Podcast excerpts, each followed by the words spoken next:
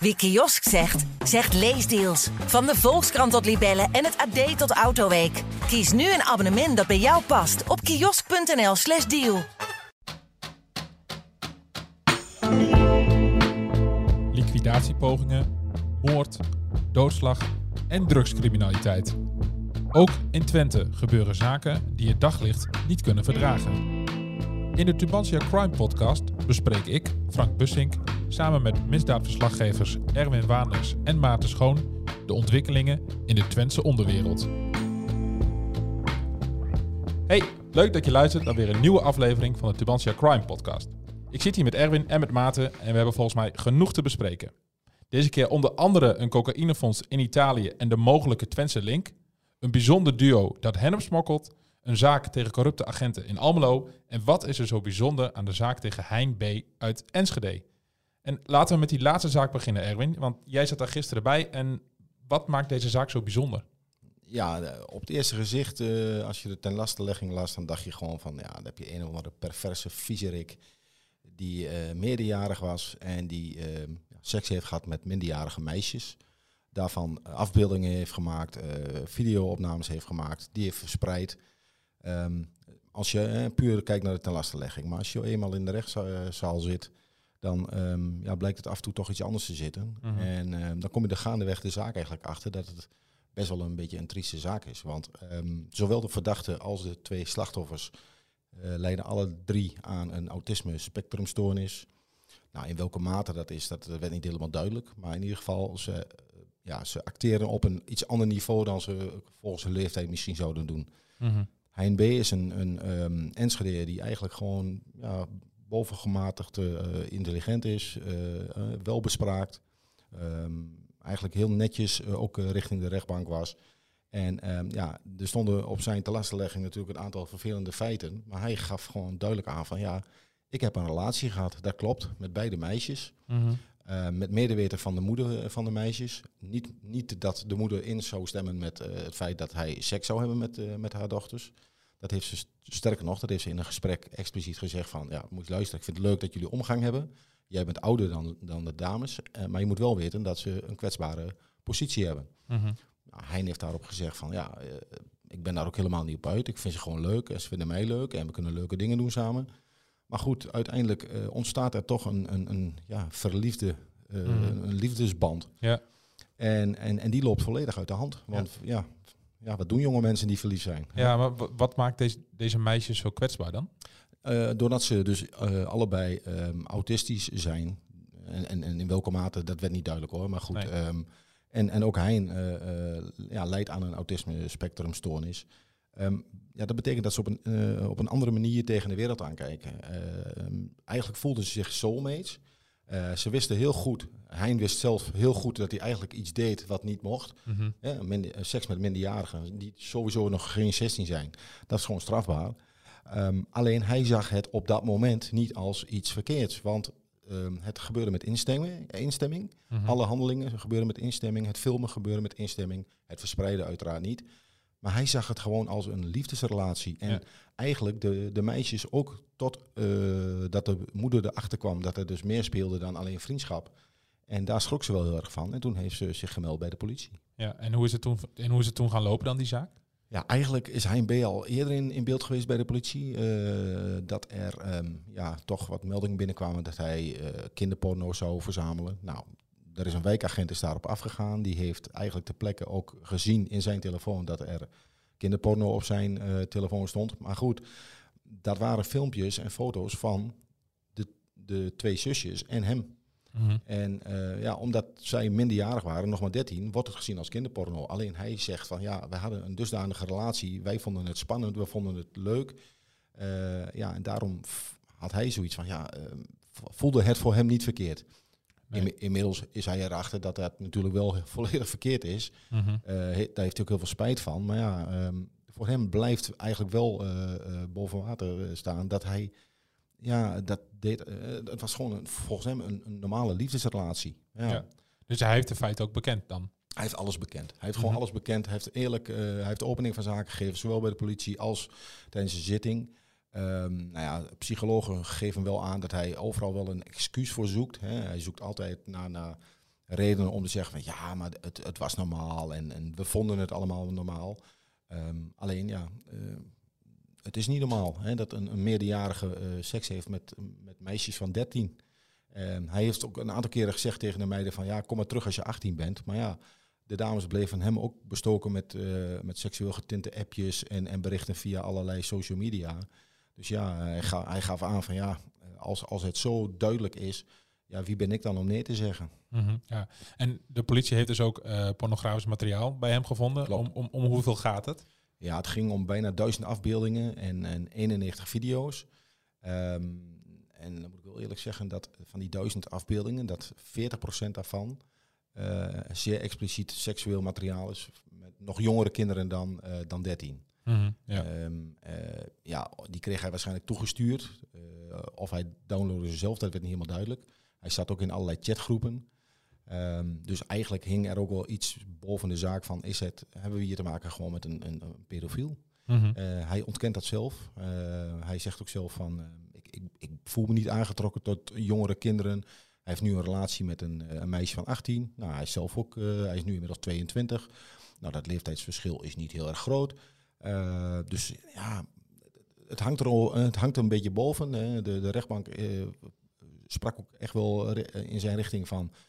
Uh, moeten we bang zijn dat we jou hier over een aantal jaren weer hebben zitten... dat het veel ernstiger, nog ernstiger is dan, dan wat nu is gebeurd. Mhm. Maar hij zegt van ja, ik, heb, ik, ik voel me niet aangetrokken tot, tot kinderen. Nee, en, en, wat, is, wat, is de, wat is de eis van, van het Openbaar De, Ministerie? de strafeis is 16 maanden, waarvan 10 voorwaardelijk. Mhm. Um, alleen wordt er wel rekening gehouden met, het, met zijn kwetsbaarheid. hij woont in een beschermd woonproject... Um, en, en de kans dat hij zeg maar sec naar de gevangenis zou moeten, acht ik niet zo heel groot. Want uh, naast de eis van de gevangenisstraf hangt er ook een enorm pakket aan, uh, aan maatregelen en, en hulpverlening uh, omheen. Mm -hmm. en zijn advocaat Jan Bart Kalk gaf ook aan van, eh, mijn cliënt zit op dit moment op de juiste plek. Ja. Um, hij is ook verhuisd. Hij woont niet meer in Enschede. Ik ga niet zeggen waar hij nu woont, maar hij woont niet meer in Enschede. Um, daar heeft hij zelf al voor gezorgd, want hij wilde slachtoffers uh, niet voor de voeten lopen, de familie niet uh, voor de voeten lopen. Dus hij zegt gewoon van, uh, ja, ik, ik wil verder met mijn leven. waar ik nu woon gaat het goed. Ik zoek dagbesteding en ehm, ja, in, in een gevangenis wordt hij geen beter mens, nee, denkt hij. Nee, nee, dus de kans dat hij een gevangenisstraf krijgt is waarschijnlijk niet heel groot dan. Nou ja, de, het is zijn wens, het is de wens van zijn uh, advocaat. Maar als de rechtbank denkt van ja, uh, moet je luisteren jongen, je hebt uh, toch dusdanige feiten gepleegd waar langdurige gevangenisstraf op staat. Ja, ja. ja dan kan het ook gewoon zijn van u krijgt een enkeltje richting de gevangenis. Ja, dat kan. Ja. Dat ge, een enkeltje richting de gevangenis, dat geldt volgens mij ook voor een uh, oude stel dat verdacht wordt van uh, hennepsmokkelmaten. Uh, dat zou goed kunnen. Ja. Ja. ja, daar was ik vandaag in de rechtbank in Almelo. In die zin een bijzondere zaak, want je komt niet vaak oudere verdachten tegen in strafzaken. En zeker niet uh, die te maken hebben met het uh, smokkel van uh, hennep. Mm -hmm. hier ging het om een 61-jarige vrouw en een 65-jarige man. Het zijn Nederlanders, maar die wonen vlak over de grens in Duitsland. En volgens justitie zouden zij betrokken zijn ja, bij grootschalige hennepsmokkel vanuit Almelo. Um, door Duitsland heen naar de grote steden daar, naar Bremen, Berlijn, um, Stuttgart, Rostock. -hmm. Ja, en zijn zij dan uh, onderdeel van een, van een grote organisatie? Of deze dat gewoon uh, op eigen houtje uh, vanuit hun eigen huis bijvoorbeeld? Nee, ze zijn wel onderdeel van een grotere organisatie. Alleen dat werd niet te lastig gelegd, maar dat kwam wel naar voren. Een paar jaar geleden is er een grote hennepbende in Almelo opgerold. Niet die in het Nieuwstraatkwartier, maar een andere. De kopstukken zijn in 2020 uh, veroordeeld, geloof ik, of even iets eerder. Wiebe van B. was daar een van, een uh, Almeloze uh, ja, crimineel verdachte. Kan ook nog, want die zaken zijn in hoger beroep. Justitie ja, wilde van die kopstukken miljoenen afpakken. Maar Wiebe van B. is ook in beeld bij deze zaak. Um, en dan bij een opslagbox die op naam stond van hem. Um, hij is geen verdachte in deze zaak, want hij is voor die opslagbox al veroordeeld in die grote drukzaak. Uh, maar daar liep ook uh, een van de, van de verdachten van vandaag in de ronde. Dat was uh, Berend Jan uit uh, Duitsland, zou ik maar zeggen, de 65-jarige verdachte. -hmm. um, en volgens justitie zou hij uit die opslagbox haalde hij daar de hennep op in grote boodschappentassen. En dat ging echt met 25 kilo per keer. die laadde hij in zijn auto. Mhm. Daar reed hij mee naar Duitsland. En daar zou hij dan um, met een vrouwelijke koerier um, ja, op transport gaan. Ja. Hoe, hoe sterk is de zaak tegen dit duo? Ehm, tegen die man is het eh, vrij sterk. Mhm. Uh, de politie die, uh, kwam hem op het spoor door geheime politieinformatie, TCI-informatie. en waarschijnlijk rolt dat gewoon uit het onderzoek Travé, zoals dat onderzoek heet, waar Wiebe van B ook een grote rol in speelt. Mhm. Um, dus toen zijn ze hem gaan volgen samen met de Duitse politie en de Nederlandse politie. Toen, um, en toen zagen ze ook gewoon dat hij een sleutel had van die opslagbox en nou, hoe dat een beetje ging. Ze hadden de transponder onder zijn auto gezet. En uh, eigenlijk was het wachten op een uh, hete daadje. En Ja. uh, die hadden ze op 7 mei 2018. Mhm. Toen betrapten ze hem terwijl hij met dus een big shopper met 25 kilo hennep in zijn hand op een parkeerplaats in Wilsum stond. En dan Ja. was hij net in de achterbak aan het laden bij een mevrouw H. Mevrouw H. was niet uh, een verdachte hier in deze Nederlandse zaak vandaag. Zij is al in Duitsland veroordeeld tot een jaar voorwaardelijk. Mhm. Uh, dat kwam overigens omdat ze volledig heeft meegewerkt en heeft verklaard. Dus ze had daardoor strafkorting gekregen, vertel. Ja, precies. Ja. En eh, tegen de vrouw in deze zaak? De, de, Nederlandse, vrouw, eh, de Nederlandse vrouw? Um, nou, tegen haar is 12 maanden geëist, maar die ontkent alles. Um, haar verhaal is dat ze achter hem aanreed door Duitsland heen, um, omdat hij daar goed de weg kende. En uh, zij was op zoek naar tweedehands kleding, daar wilde ze een handeltje in beginnen. En zij kent de weg niet zo goed in Duitsland, uh, en hij wel. dus ja, dan reed ze achter hem aan. Dat is haar verklaring. Mm -hmm. haar, haar, verhaal is niet heel sterk, maar wat wel in haar voordeel is, is dat de politie no haar nooit heeft betrapt op uh, enig transport. Wat ze wel hebben zijn camerabeelden uh, van hem en van haar bij tankstations. En, uh, oh, tijdens eerdere tripjes naar Duitsland? Tijdens eerdere trips naar Duitsland, ja. Ze reden achter elkaar aan. Dat was ook zijn modus operandi, uh, vertelde de officier van justitie. Hij reed ervoor, maar hij zorgde ervoor dat zijn auto schoon was. Achter hem reed dus de auto met een vrouw achter het stuur. En daarin zat dus, nou ja, 20 kilo, 30 kilo hennep. En ze heeft dat nooit geroken, uh, zegt ze. Nou ja, die Duitse, uh, die, die, die, verdachte, die vrouw die in Duitsland is veroordeeld, die zei van, ik heb nooit in de tassen gekeken, maar ik wist dat het illegaal was. Uh, want het rook naar hennep en ik moest altijd mijn telefoon uitzetten. Het ging niet om gummibeertjes. Uh, maar deze Nederlandse mevrouw, ja, die wist, uh, weet van de prins geen kwaad. Ik ben gewoon achter die meneer aangereden, want die wist de weg naar Bremen, ik niet. Um, nou ja, zo. Wat ook vreemd is, is dat ze dan s ochtends om drie uur vertrokken. En dan dus door het donker door Duitsland reden. En dan kwamen ze aan bij Bremen, ik noem maar wat. Zij ging rechtsaf naar de, naar de markt waar ze kleding kon kopen. En hij ging dan linksaf, want hij zat in de autohandel. Wat officier van justitie daar een beetje vreemd aan vond. Want ze hadden dus een trekker onder zijn auto gedaan. En, uh, die hem dus kon volgen. Was, hadden ze dus ge, getimed. Dan stopte hij ergens in een woonwijk in Duitsland. Da daar was verder niks te doen met autohandelaren. Dat duurde ongeveer een minuut of een paar, of een paar minuutjes. En dan was hij alweer weg. Dat vond hij een beetje vreemd voor een autohandelaar. Dus dat, Ja. uh, En, en wat was de verklaring uh, van, Ja, daar ben ik ook had, wel benieuwd had, naar, ja. had hij wat gekocht van particulieren, zei hij. Dus dat, uh, maar goed, dus um, die meneer kan in ieder geval uh, lastig onder uh, het hete daadje uitkomen. Mhm. Dus daar kon, draaide zijn advocaat ook niet omheen. Uh, want er wordt dus ook nog te lastig gelegd om die opslagbox. Daar hebben ze ook nog in gekeken. Daar vonden ze dus 60 kilo uh, hennep nog. Dat wordt Mhm. hem ook verweten. Ja. Um, daarvan zei die advocaat van... Ja, dat is daar wel gevonden, maar daar wist mijn cliënt niks van. Want het zat in een vriezer, dus dat wist hij niet. Nou ja, stel dat het hem wel allemaal wordt aangerekend... dan moet meneer 32 maanden de cel in, wat de officier betreft. Ja. En stel dat het, uh, de rechtbank ook bewezen vindt dat die mevrouw... Um, die zou dus zes keer zo'n ritje hebben gemaakt... Uh, dat ze dat gedaan had, uh, dan moet ze twaalf maanden de cel in.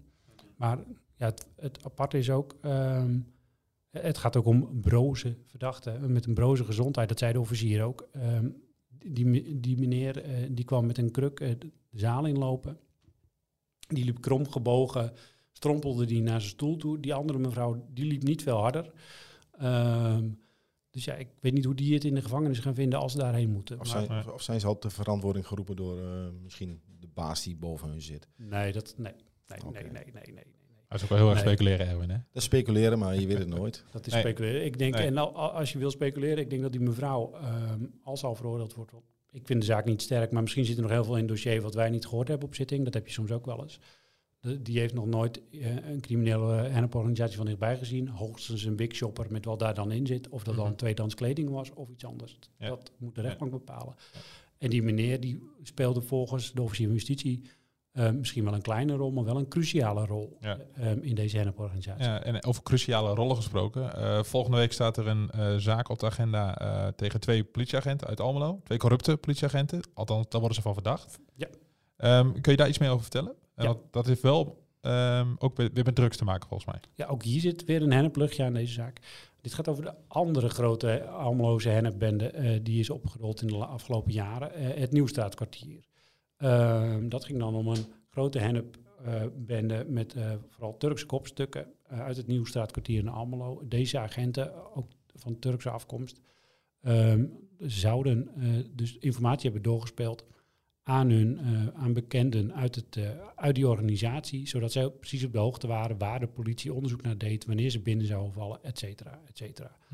Alleen het lastige is, die zaak is nou al twee keer bij de rechtbank geweest, één keer in 2018 en één keer begin dit jaar, maar de, er is, hij is nog nooit behandeld geweest. Blijkbaar Nee. vindt justitie dit een hele lastige zaak. Ja, terwijl ze vorige keer eigenlijk een soort van blunder hebben gemaakt, toch?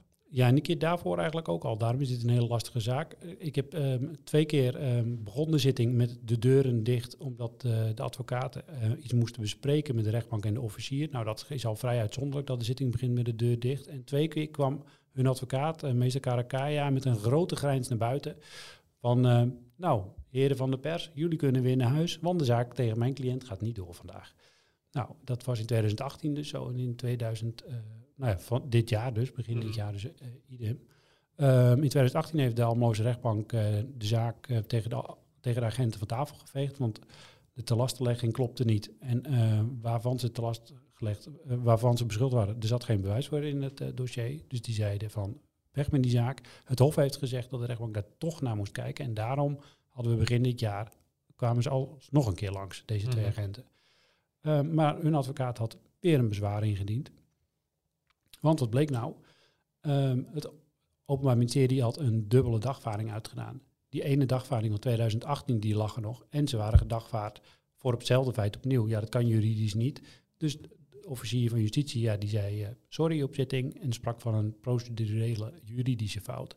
En die moest dus kiezen welke dagvaarding ze ging intrekken. Nou ja, ze heeft er dus één ingetrokken. En, eh, maar er moest wel een nieuwe datum bepaald worden. En dat is dus komende week. Hey, en eh, kopstukken uit, eh, uit die bende die zijn al veroordeeld tussen de, voor celstraf tussen de twee en de vijf jaar. Ja. Ehm, wat hangt eh, deze corrupte politieagenten eventueel boven het hoofd? Van, zijn er eerdere vergelijkbare zaken waarin corrupte politieagenten zijn veroordeeld? Ja, meestal zijn die straffen niet mild. Want ook als het bewezen wordt, want dit moet nog maar bewezen worden Ja, ja, precies. natuurlijk. Want ze werden ook een deelname van de criminele organisatie hing hem boven hun hoofd. Nou, dat is echt nog wel een graadje erbij, zou ik maar zeggen. Dus dat, dat moeten we nog maar zien. Eh, maar als het bewezen wordt, dan zijn ook rechters daar niet mild in. Eh, nou ja. Nee, dat klopt. Eh, er is een aantal maanden geleden een Hengeloze agent eh, veroordeeld tot 30 maanden eh, cel. Mhm. En ehm, ja, wat het Openbaar Ministerie hem toen verweet was gewoon van, eh, ja, je, je hoort eigenlijk aan, aan de goede kant van de wet te staan. Ehm, en, en voor geldelijk gewin dan wel voor drugs, ehm, ja, kies je de andere kant. Mhm. Met alle gevaren van dien. Ja. Want, want die agent die heeft bijvoorbeeld eh, collega's in gevaar gebracht met zijn eh, ja, mogelijk lekken van informatie. Ja. Ja, en dan, ehm, ja, dan is het Openbaar Ministerie, maar ook de rechtbank niet, eh, niet mild. Nee, precies. Nee. Er is Ja, trouwens overigens, eh, die zaak is nog niet afgedaan, want eh, er is hoger beroep aangetekend door de verdachte in dit geval. Dus dat gaat ja, misschien eind van het jaar wel dienen bij het Mhm. Hof. Ja, ja, daar hebben wij gewoon twee te- eh, soortgelijke zaken tegelijk lopen eigenlijk dan. Ja, ja. Ja, nou het verschil zit er wel in dat, kijk, ik, ik- volgens mij wat wij dan horen ook van eh, collega-agenten, als iemand in de shit zit en die doet dat soort dingen, dat vinden ze niet fijn. Maar als je niet in de shit zit en je doet het ook en je helpt zo'n grote criminele organisatie, dan kunnen ze je bloed wel drinken. Mhm. Ja. ja, dat kan ik me heel goed voorstellen. Die agenten zijn ook al allebei al uit, eh, uit dienst, die werken Mhm. niet meer bij de politie, maar ze zouden ook echt absoluut niet meer terug kunnen. Nee, maar dat doet ook iets met Ook vertrouwen. al binnen- zouden ze worden vrijgesproken. Ja, maar ik denk ook dat het iets doet met vertrouwen binnen het korps. zeker. Want als je collega's niet kunt vertrouwen, ik bedoel, ben je zeker als agent heel erg van afhankelijk. Absoluut. En zeker Ja. als je, als je ja, je bezighoudt met eh, opsporing van, eh, van zware criminaliteit. Ja. Hè, dan, ehm, ja, je, weet, je weet gewoon hoe meedogenloos die wereld is. Mm. Ehm, dus Ja. dan moet alles veilig zijn. En als dan ehm, ja, bijvoorbeeld in, in het geval van de Hengeloos agent afbeeldingen lekken van een briefing. Ja. Waar, waarin gewoon gezichten eh, herkenbaar zijn van, eh, van opsporingsambtenaren, van agenten. Ja, dat, ehm, Mhm. Ja, dat kun je eigenlijk wel zelf invullen hoe daarover gedacht wordt binnen de politie. Ja, ja. Hey Erwin, jij noemde net even de, eh, de opsporing van zware criminaliteit. Ehm, dan wil ik even naar een cocaïnevondst in Italië. Ja. Colombiaanse cocaïne en de, en de mogelijke link naar Twente. Kun je daar iets meer over vertellen? Ja, op, eh, op 7 juni heeft de Italiaanse politie eh 4,3 ton cocaïne in beslag genomen. En dat blijkt eh, drugs te zijn van het Colombiaanse drugskartel Clan del Golfo. De straatwaarde van de drugs zijn 240 miljoen.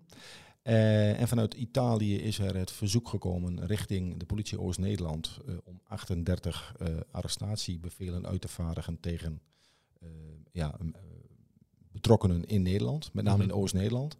Ehm, dat nieuws kwam vanochtend naar, naar buiten en we hebben eh, een poging gedaan om te kijken van kunnen we al achterhalen waar het speelt. Speelt het, hè, want Oost-Nederland is niet alleen Twente, het is ook de Achterhoek, is ook Arne, rond Arnhem, Zwolle. Ehm, eh, op zich wordt er, wordt, wordt er heel weinig over deze zaak eh, naar buiten gebracht. De politie is heel, heel eh, ja, terughoudend in het delen van informatie. Wat, we- wat we wel hebben gehoord is dat er in ieder geval indicaties zijn dat er ook eh, een link zou zijn naar Twente. Eh, maar dat is alles. Ja, dus voorlopig weten we niet veel meer dan dat het eh, in Oost-Nederland zit. Dat daar die 38 eh, arrestatiebevelen zijn uitgevaardigd voor mensen uit onze regio, of uit de regio Oost-Nederland. Ja. En of daar tukkers tussen zitten, dat is nog maar de Dat is, dat is afwachten. De, de Ja. politie gaat daar ook op dit moment eh, verder niet op in. Nee. Of, of er arrestaties eh, te verwachten zijn nu. En Mhm. dat zal allemaal via internationale rechtshulpverzoeken zijn. Mhm. Ehm, dus ja, dat is afwachten we, eh, hoe deze zaak zich ontwikkelt en, en ja, waar die eh, uiteindelijk eh, op uitkomt. Ja, maar dat blijven jullie sowieso volgen, toch? Zeker. Hebben jullie nog andere zaken die, waarvan je zegt, die moeten we sowieso nog even bespreken? Volgens mij had jij nog een, een, een, een, een, datumdingetje, Erwin. Ja, heet van de naald eigenlijk. Ik werd net teruggebeld door de voorlichting van de rechtbank. Ehm, want in november vorig jaar zijn vier kopstukken van Motorclub Satudara veroordeeld. Ehm, die zaak is nog niet afgedaan, want ook daar is hoger beroep in eh, ingesteld. Dus ze zijn ook weer op vrije voeten. Maar één van de, één van de eh, er was nog een verdachte. Die heeft bij de inhoudelijke behandeling in oktober, november vorig jaar alleen in het publiek gezeten, want zijn advocaat was ziek. Dus zijn zaak is niet behandeld. Die zou eigenlijk vorige week beginnen, maar zijn advocaat is nog niet weer, weer- hersteld. Maar goed, justitie wil gewoon nu echt verder met deze zaak, want anders duurt het nog veel langer. Hij duurt al heel lang. Mhm. Eh, en, en er zijn, ehm, ja, de, in november, begin november zijn er eh, even tellen vijf zittingsdagen eh, uitgetrokken om tegen de, deze Xantera M.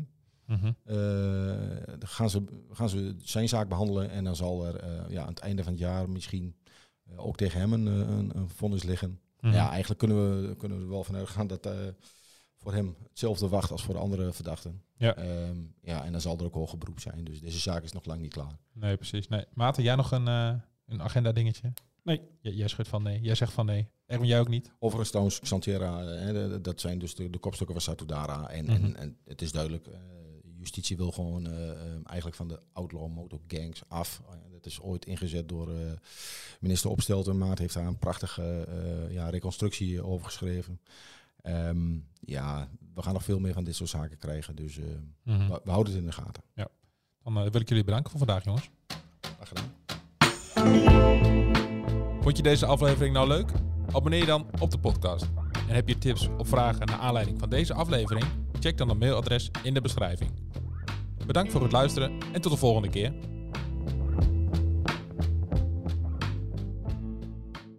Wie kiosk zegt, zegt leesdeals. Van de Volkskrant tot Libellen en het AD tot Autoweek. Kies nu een abonnement dat bij jou past op kiosk.nl/slash deal.